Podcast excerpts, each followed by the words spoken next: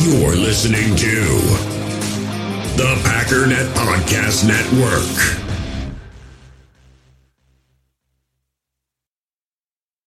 You're a podcast listener, and this is a podcast ad. Reach great listeners like yourself with podcast advertising from Libsyn Ads. Choose from hundreds of top podcasts offering host endorsements, or run a reproduced ad like this one across thousands of shows to reach your target audience with Libsyn Ads. Go to libsynads.com now. That's L I B S Y N ads.com.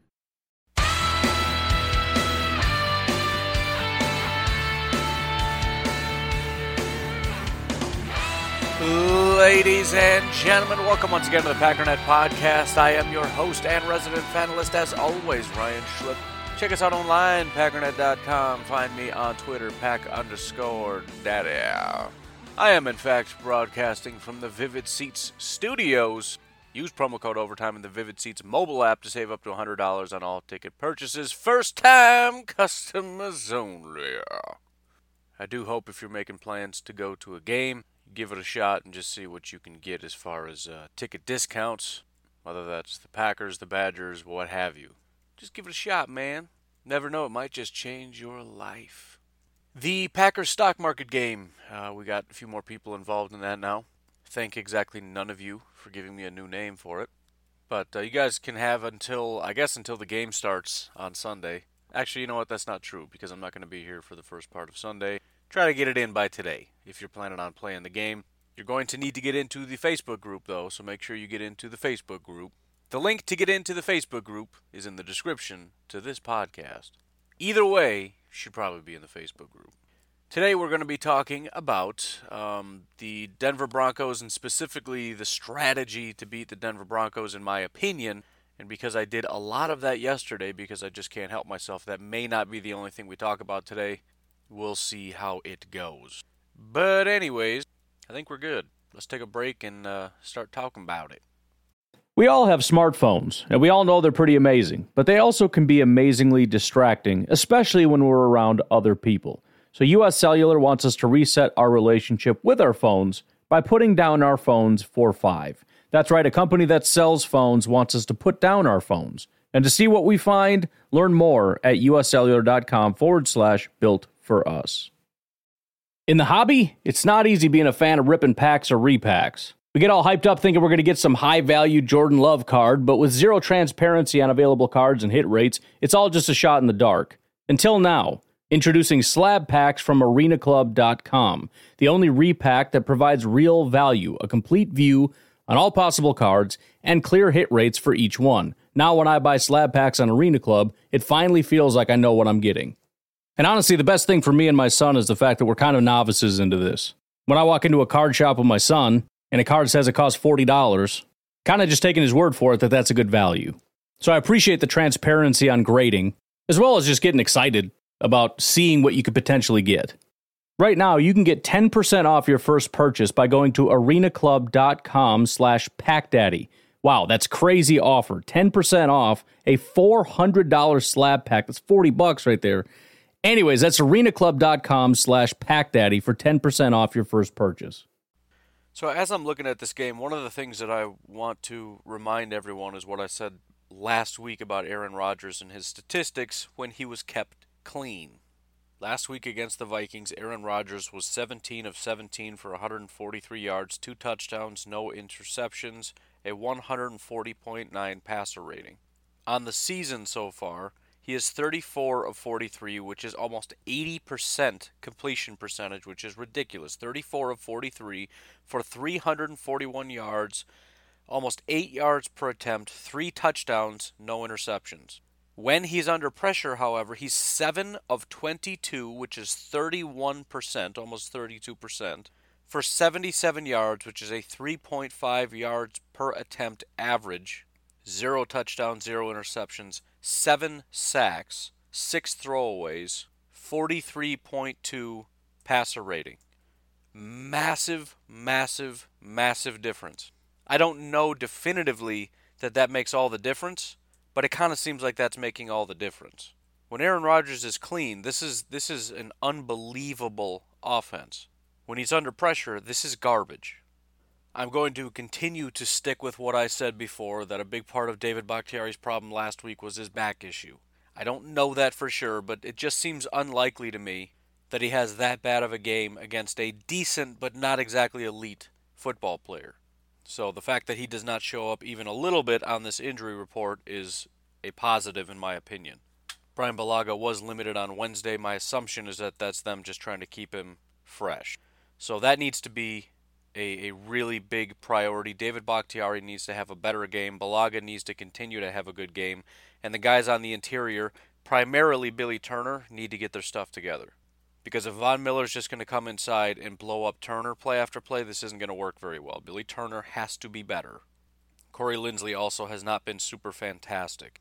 He's nowhere near as bad as Billy Turner, but he probably should be better. He's one of the better pass blocking centers in the NFL for several years, and he's not even close to that so far this year. So we've got a very, very good offensive line, but essentially we've got Billy Turner, who is being graded out as bad on the season. Corey Linsley and David Bakhtiari are in the average category. Both of those things are ridiculous.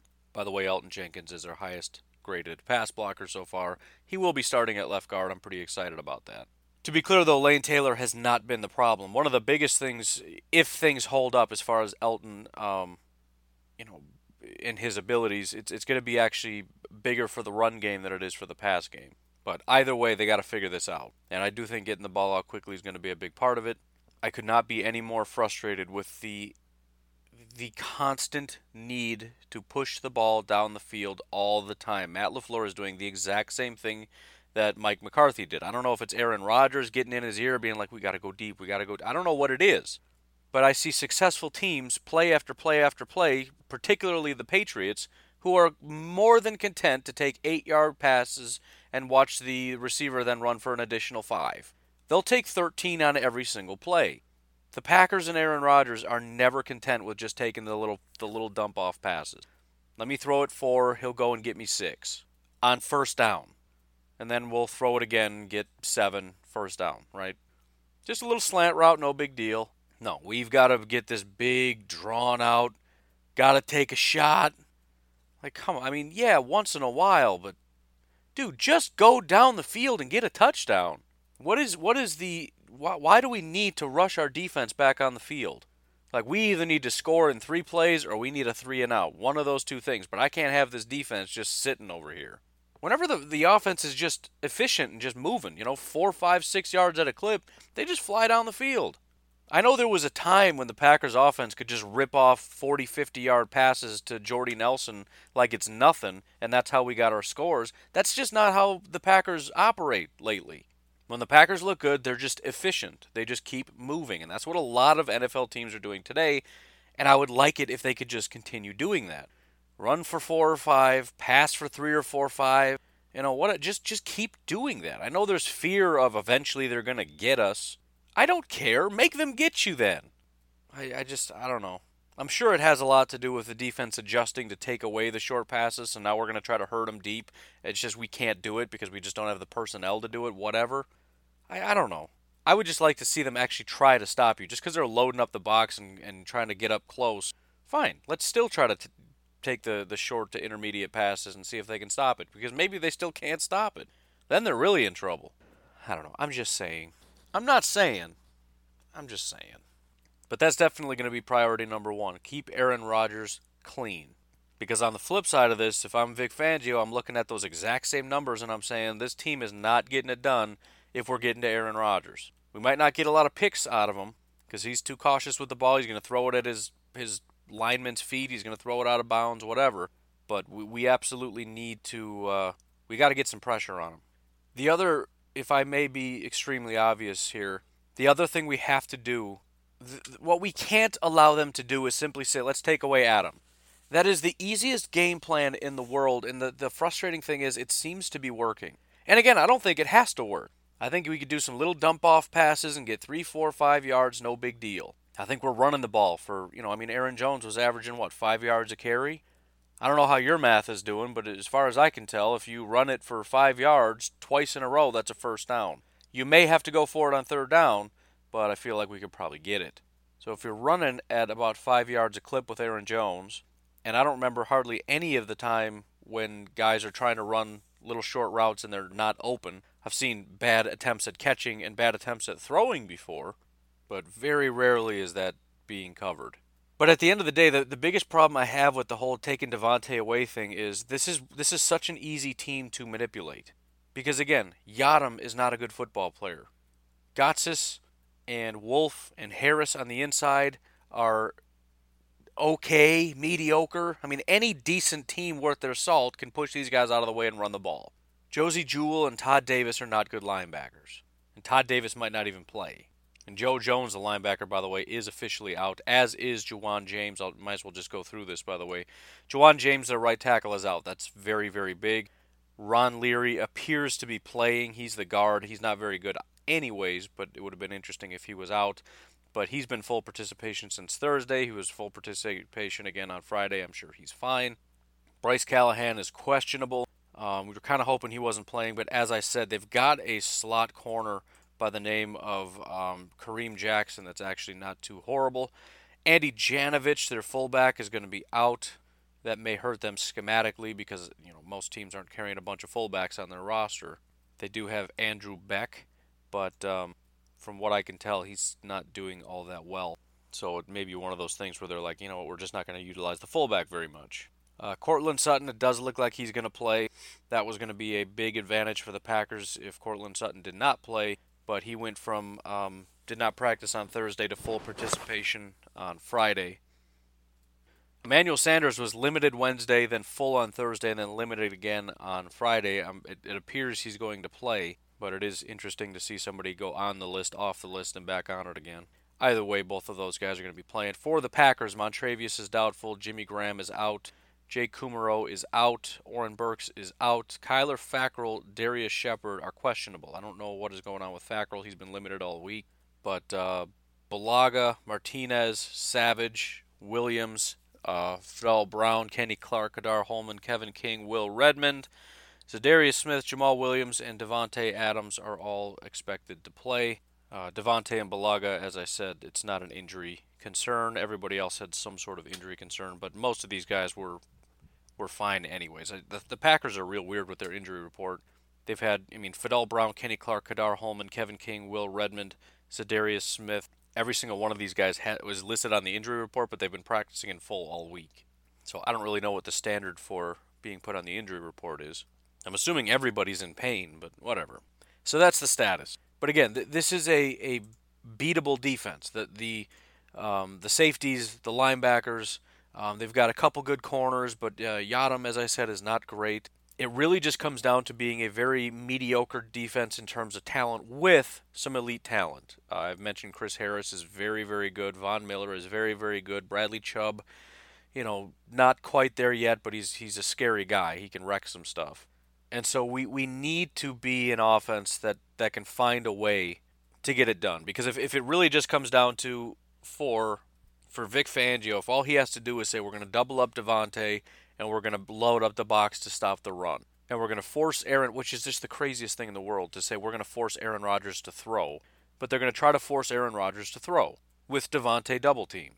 Now, presumably, because I've mentioned there's a couple different ways you can do this. You can take your number two corner and put him on the number one receiver because it's a double team and it becomes more of a numbers game than a talent thing. However, Yiadom is, is so, you know, not great that that could be a problem. So maybe the Denver Broncos start with that because then you got Chris Harris on uh, MVS, which actually isn't a great matchup anyways because Chris Harris is a shorter guy. Not that it super matters, but I feel like Aaron Rodgers might have enough confidence to say, I'm just going to throw this thing up. I'm going to, you know, and I'm just going to let Marquez go sky for it. I don't know. We'll, we'll see. But that becomes even more problematic because then you're in a situation where Davante is going to be hard to throw to because he's doubled. Scantling is going to be hard to throw to because Scantling is basically like a wide receiver number three. So far, eh, I get it. Yeah, he can develop. Got it. Great. That's wonderful next year. That has nothing to do with this week. But Marquez going up against one of the the one of the greats, to be completely honest, at the corner position, Chris Harris, just just phenomenal cornerback. That makes it very difficult on two fronts. And then you're looking at, you know, Geronimo and Kumerow or whoever else to be able to come out as the number three wide receiver going up against, you know, I mean, presumably at this point, it's going to be Bryce Callahan, who's extremely talented and is also familiar with the system. So there's no real reason to believe that he's going to be um, not very good. So across the board, we, we have mismatches. Davante against the double is in their favor. Um, Allison and Kumerow or whoever else against Callahan is a problem. Scantling against Harris is a problem. Now we're trying to run the ball, except they're stacking the box and saying that's exactly what we're trying to take away from you. We're not going to let you run the ball.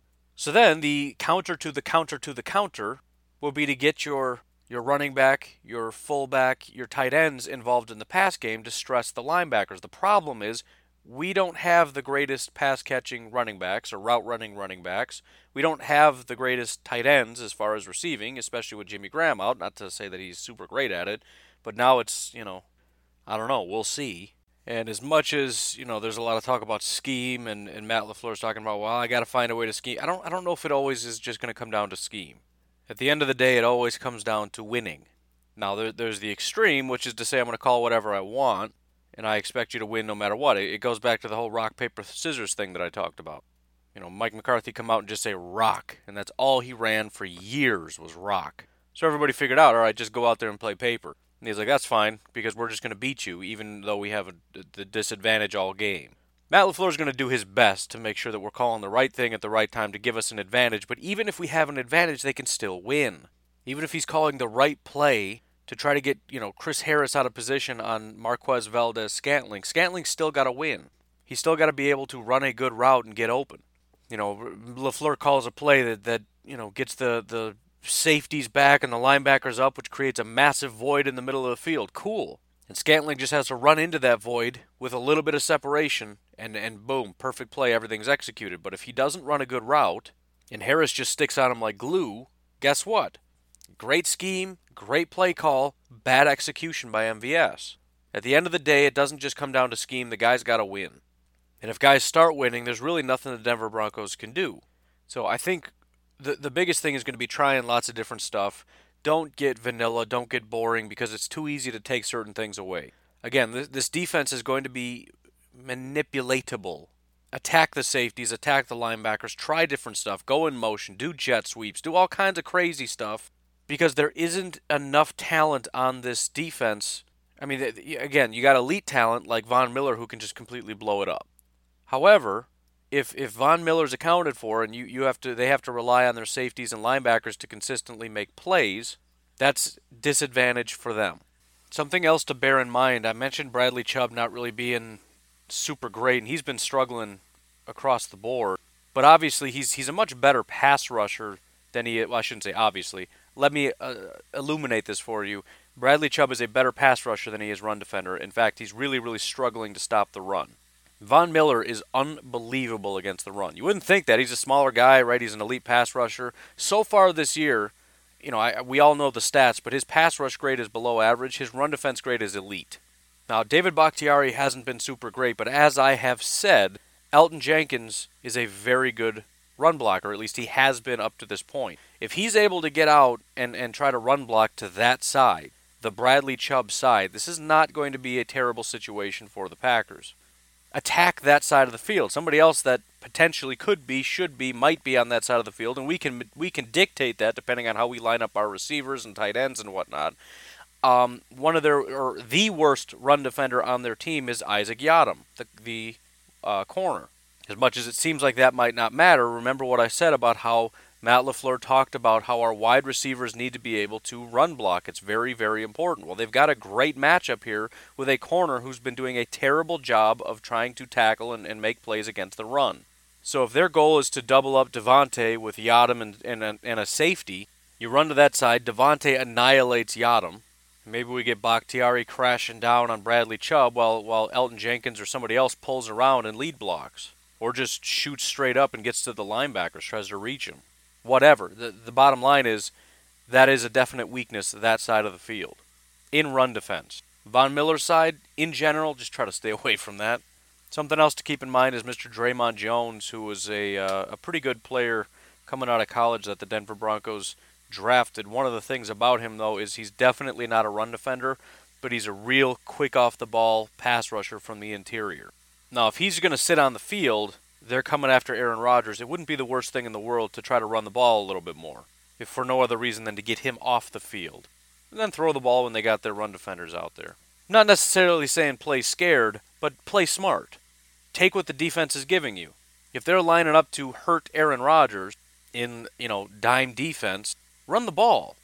So I think like usual, you know, you're going to come out with your initial game plan, but this is really going to come down to well, a couple things. The biggest and easiest way to win this game is for the players to just win. Because then it doesn't really matter what the play call is necessarily. Our guys are just better and they're just winning. So even when we have somewhat of a, a, disadvantage, we still got guys that are just winning. Aaron Rodgers throwing perfect passes to guys that are slightly covered who are making great catches. You know, if they're able to stack stack the box and we can still run against it, it doesn't really matter what we do at that point. However, defense is pretty talented. One of the keys to this game is going to be something Matt LaFleur has not been able to prove that he can do, and that is to make adjustments. Right? Come out and succeed, that's great. Defense makes adjustments. We suddenly can't move the ball. Now what do we do? Now there was a decent amount of evidence that there were missed opportunities from the players, but still, we, we've got to find a way that when there are adjustments and they start figuring stuff out, we just shift it up a little bit and boom, we're right back on track. Because if we come out flat and essentially stay flat because Matt LaFleur can't get us out of this hole, we're going to lose the game. We can't be putting up 3 points, 10 points, 13 points, whatever, and expect to beat every team this year, and that includes the Denver Broncos. As much as their offense isn't great, they can score points. So establish the run. Just make sure that you can be efficient down the field. Just get the ball moving, get first downs. There's, there's no crime against keeping their defense on the field and our defense fresh. That's I promise you, Matt LaFleur. I promise you, Aaron Rodgers. There's nothing wrong with just kind of going nice and slow and methodical down the field.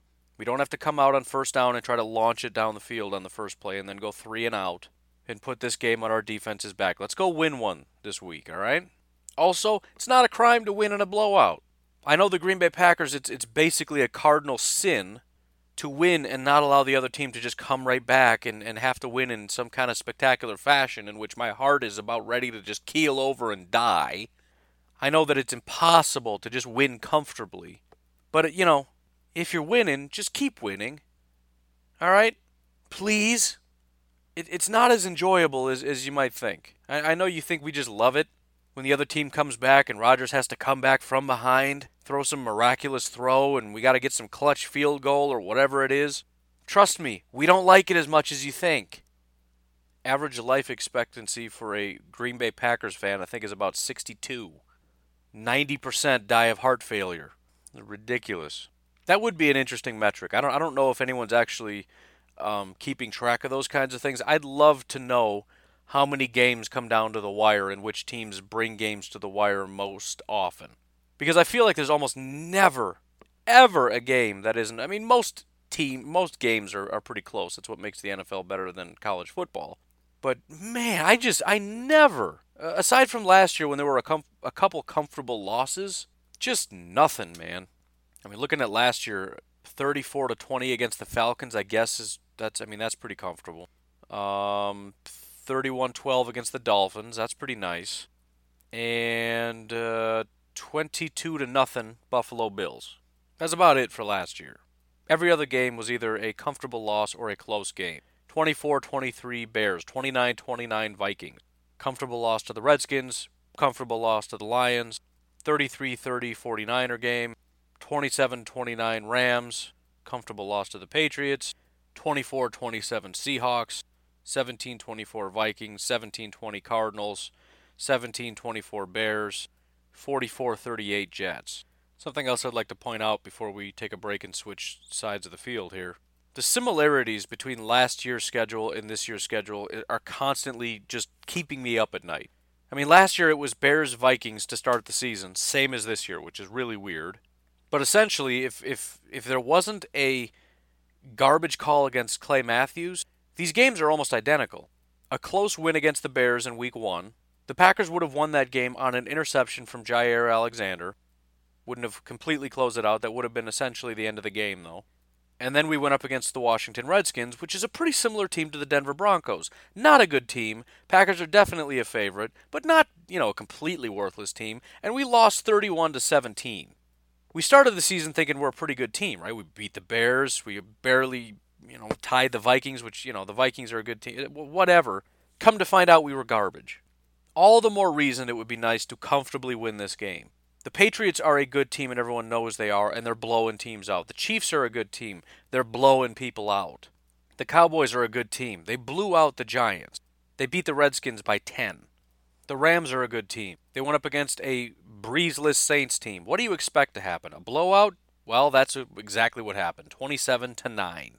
You get what I'm saying, right? Good teams going up against not good teams are pretty lopsided. They don't let it get to be close.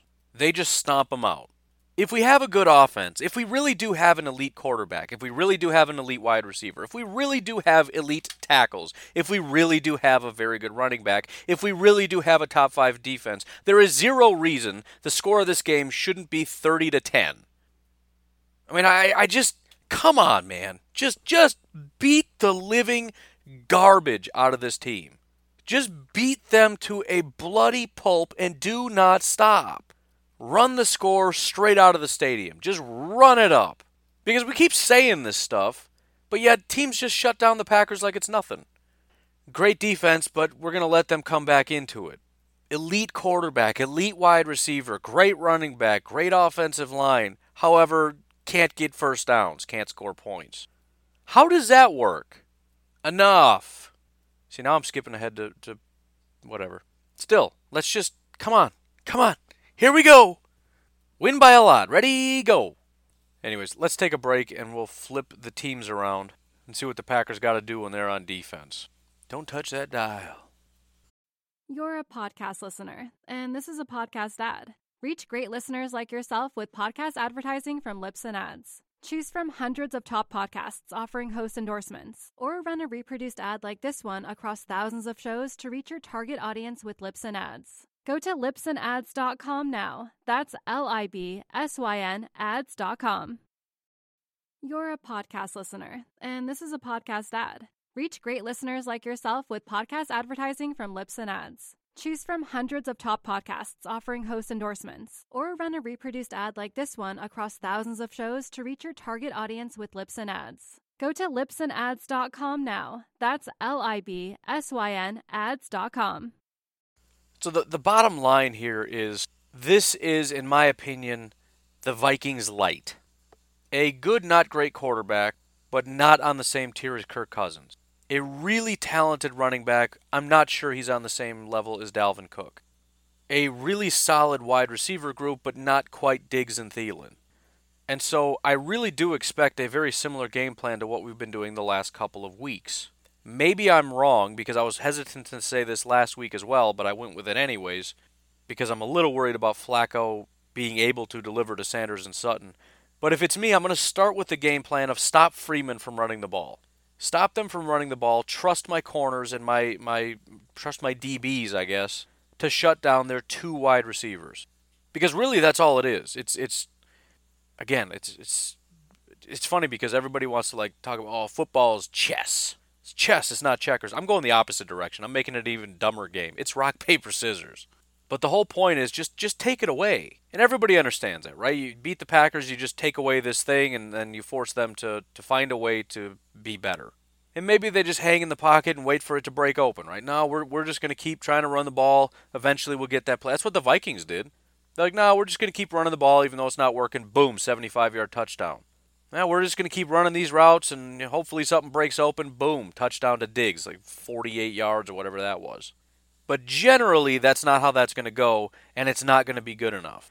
Something else that I will say last week, the pass rush wasn't exactly what it was against the Bears. I tend to think it's because they had respect for the running back, and their, their main priority was trying not to kind of over pursue because that can hurt you in the run game. If you got guys with their main priority of trying to get past linemen to get to the quarterback, you're leaving yourself exposed to a running back gashing you. Depending on how they feel about Phillip Lindsay and Royce Freeman, they may not quite respect them as much and might just go get them. Right? They might just unleash Za'Darius and Preston and Rashan.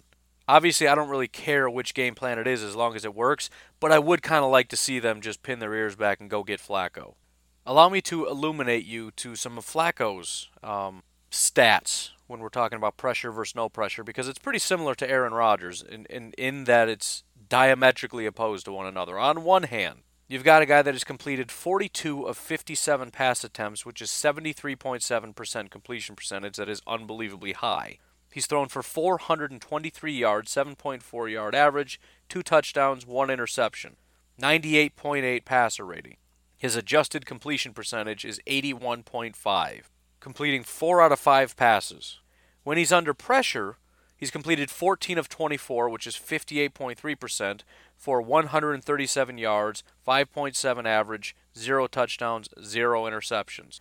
He was sacked 5 times, 74.5 passer rating. The other thing to keep in mind here, though, is that according to the grades, and again, the grades and stats are different. Joe Flacco, when he's not under pressure, 86.1 is his grade, meaning he's very good. And I think we saw that a lot against the Bears, right? He's very efficient. He gets the ball with, with clean passes to where it needs to go. His grade, when he's under pressure, 35.8. Not quite as bad as what Kirk Cousins was last week, but that's about the level we're talking about. In other words, he's making really, really, really bad decisions when he's under pressure. And it really hasn't happened that much. If you look at the, the ratio of it, 57 attempts he had no pressure, 24 attempts he had uh, he had pressure bearing down on him. I tend to think it's a bit of a priority to try to get some pressure there. Now, he's a veteran quarterback, so trying to confuse him and everything isn't necessarily going to work as well as it will against a guy like Trubisky, but it's still going to work. And at the end of the day, pressure's pressure, whether he knows it's coming or not. If you come off his blind side and you smoke him in the back, it's just as effective whether he knows it's coming or not. Something else that I think is interesting um, if you look at his passing direction, which is breaking down all the different parts of the field and how good of a job he's doing, his intermediate to deep passing are some of his best passes, some of his highest grades. If you look at the intermediate middle zone of the field, which is 10 to 20 yards in the middle of the field, which is between the hashes, 7 of 11 for 149 yards, 107.2 passer rating. If you look at the deep middle of the field, he's 1 for 1 for 53 yards, 118.8 passer rating. If you look at the intermediate portion of the field on the right side, 4 of 6 for 37 yards and a touchdown, 122.9 passer rating.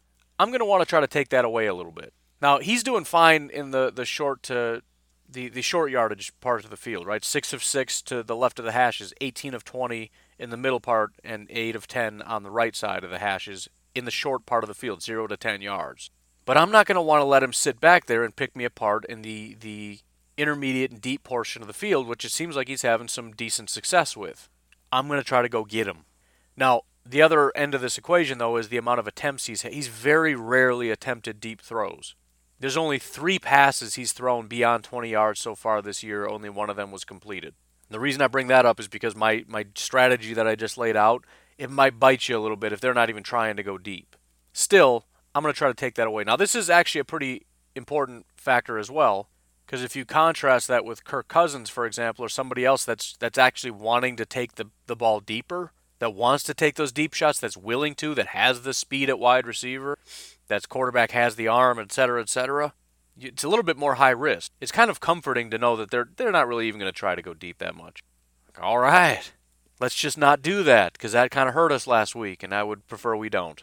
For the record, Aaron Rodgers is two of eight in passes beyond 20 yards. So that'll actually be interesting. I'll be curious to see how the Packers play that because on one hand, you could see saying, "All right, I'll tell you what, we're going to try to stack the box to keep you from running, which means probably not as much pressure.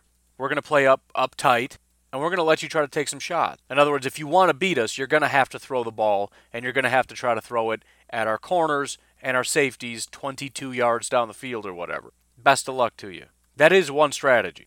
Take away the short passes. Force him to, to push the ball down the field. Again, that's going to mean less pressure, which can be dangerous because Flacco can pick you apart. I mean, eventually somebody's going to get there. Eventually Clark or Smith or Smith or whoever's going to get there but that wouldn't be the necessarily the worst thing in the world. On the other hand, the other strategy could be let's just go get them. Right, we're going to press these guys up. We're going to bring as much pressure as fast as we possibly can and hope that we can get to Flacco before these guys can get open. And we're going to trust our corners to be able to hang with these guys well enough. And with the pressure, maybe the the pass is a little bit errant, and that's going to give Alexander and King and, and Savage some opportunities to go get the ball and Amos. I think either one works. And, and the cool thing is, you can do one and switch to the other, right? Try one, and if they if it's actually working, you know, as far as working for the Broncos, like, well, you have to throw it deep now, and he's actually able to throw it deep. It's like, all right, forget that plan. Just go get him. We're not going to let him sit back in the pocket anymore. But I guess for my own selfish desires, I would like to see a lot more pressure and a lot more sacks and a lot more just disruption and chaos and what we saw against the Bears, which is a beautiful, beautiful, beautiful thing. The the real good thing here though is on offense and defense, the Packers are the better team. They've got good receivers, but I mean, we're talking about Alexander, King, Savage, and Amos. That's tough, man. Flacco's capable enough, but throwing to these guys with those corners in coverage, with those safeties, and with these pass rushers, interior and exterior, with guys like King and Alexander firing, you know, blitzes with their speed to be able to get their Savage coming on a blitz, they're getting home fast it's just a better defense. And again, on the flip side of the field, Aaron Rodgers with Davante Adams should be good enough. And, and it, if if the, a big part of what I'm doing also is assuming that everybody's going to get better. Von Miller is going to be better at rushing the passer. Chris Harris is going to be better in coverage than he has been. Because if things are basically the same, the Packers absolutely should just beat this team into oblivion. If this is a struggle with these guys not even playing that well, if, if you're not getting peak Von Miller and peak Chris Harris, and you're not getting, well, Emmanuel's been pretty solid. You know, you're not getting the best from Chubb. Shelby Harris still isn't kind of doing what he was doing last year. We, we should just absolutely annihilate this team. And, and, and the thing is, we're at home. And again, there, there shouldn't be, this isn't against the Vikings, so there should not be nearly as many Broncos fans as there were Vikings fans last week pretty sure the Broncos fan. I mean, they, they do have a relatively large fan base, but it's primarily because they're out in the part of the country that just doesn't have any teams. So they, it's a wide swath of territory, but it's also a lot of empty ground. And as far as I know, they don't travel as well as other teams. This should not be a Bronco fan invasion of Lambeau Field. And it is very, very, very, very, very important. I'm sure with the audience size that we have, somebody is going to that game. Please listen to me. Scream as loud as you possibly can. Get out of my face, 5 o'clock alarm. I don't even care if you stand. I'd like you to stand. It doesn't really matter. Scream as loud as you can when the defense is on the field, especially third down, but just in general, just be crazy because not only is it making it hard for the offense, for the Broncos offense to hear the play, call the play, and, and just generally not mess up, it's also getting our defense amped up. They can't listen to music while they're on the field, but they can listen to the crowd roar and get jacked up. And I don't care if the Packers are winning or losing. There is no booing, there is only screaming and cheering for four quarters. Do not under any I don't care if it's 21 nothing going into halftime for the Denver Broncos. You cheer, you clap. Encourage the team, get fired up because booing makes them play worse. It encourages the Broncos. They like when the stadium gets quiet. That's something that they do, especially when a stadium is starting to get kind of raucous. What they do is they say, all right, we're going to come out fire and we're going to put some points on the board and we're going to take the crowd out of it. Don't get out of it. That's, that's not something that has to happen. The only reason that happens is because fans get discouraged and they think it's all about me and I'm sad, so I'm not going to cheer anymore. Just do it anyways. The, the Packers want you to be loud, the Broncos don't want you to be loud. What do you think you should do? You know what to do. Do the right thing.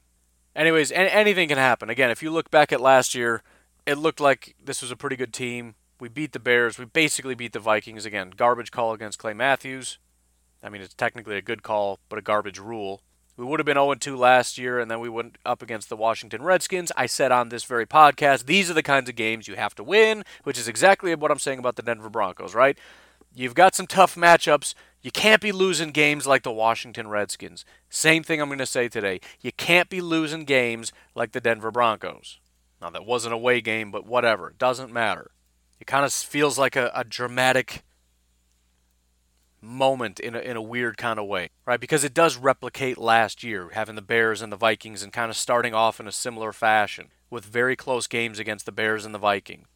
However, last year we took a hard right turn this was the moment you realize this team isn't quite where it needs to be. Week three was the moment that we the the path to chaos began. Week three this year can be the path going the opposite direction when we realize, nope, this is for real. This defense is for real. This offense is for real. How about rather than losing 31 17 to the Redskins, how about we beat the Denver Broncos 31 17? In fact, that's going to be my prediction. My prediction for this game is the Packers win 31 17. You folks have yourselves a fantastic Saturday. Talk to you tomorrow. Have a good one. Bye bye.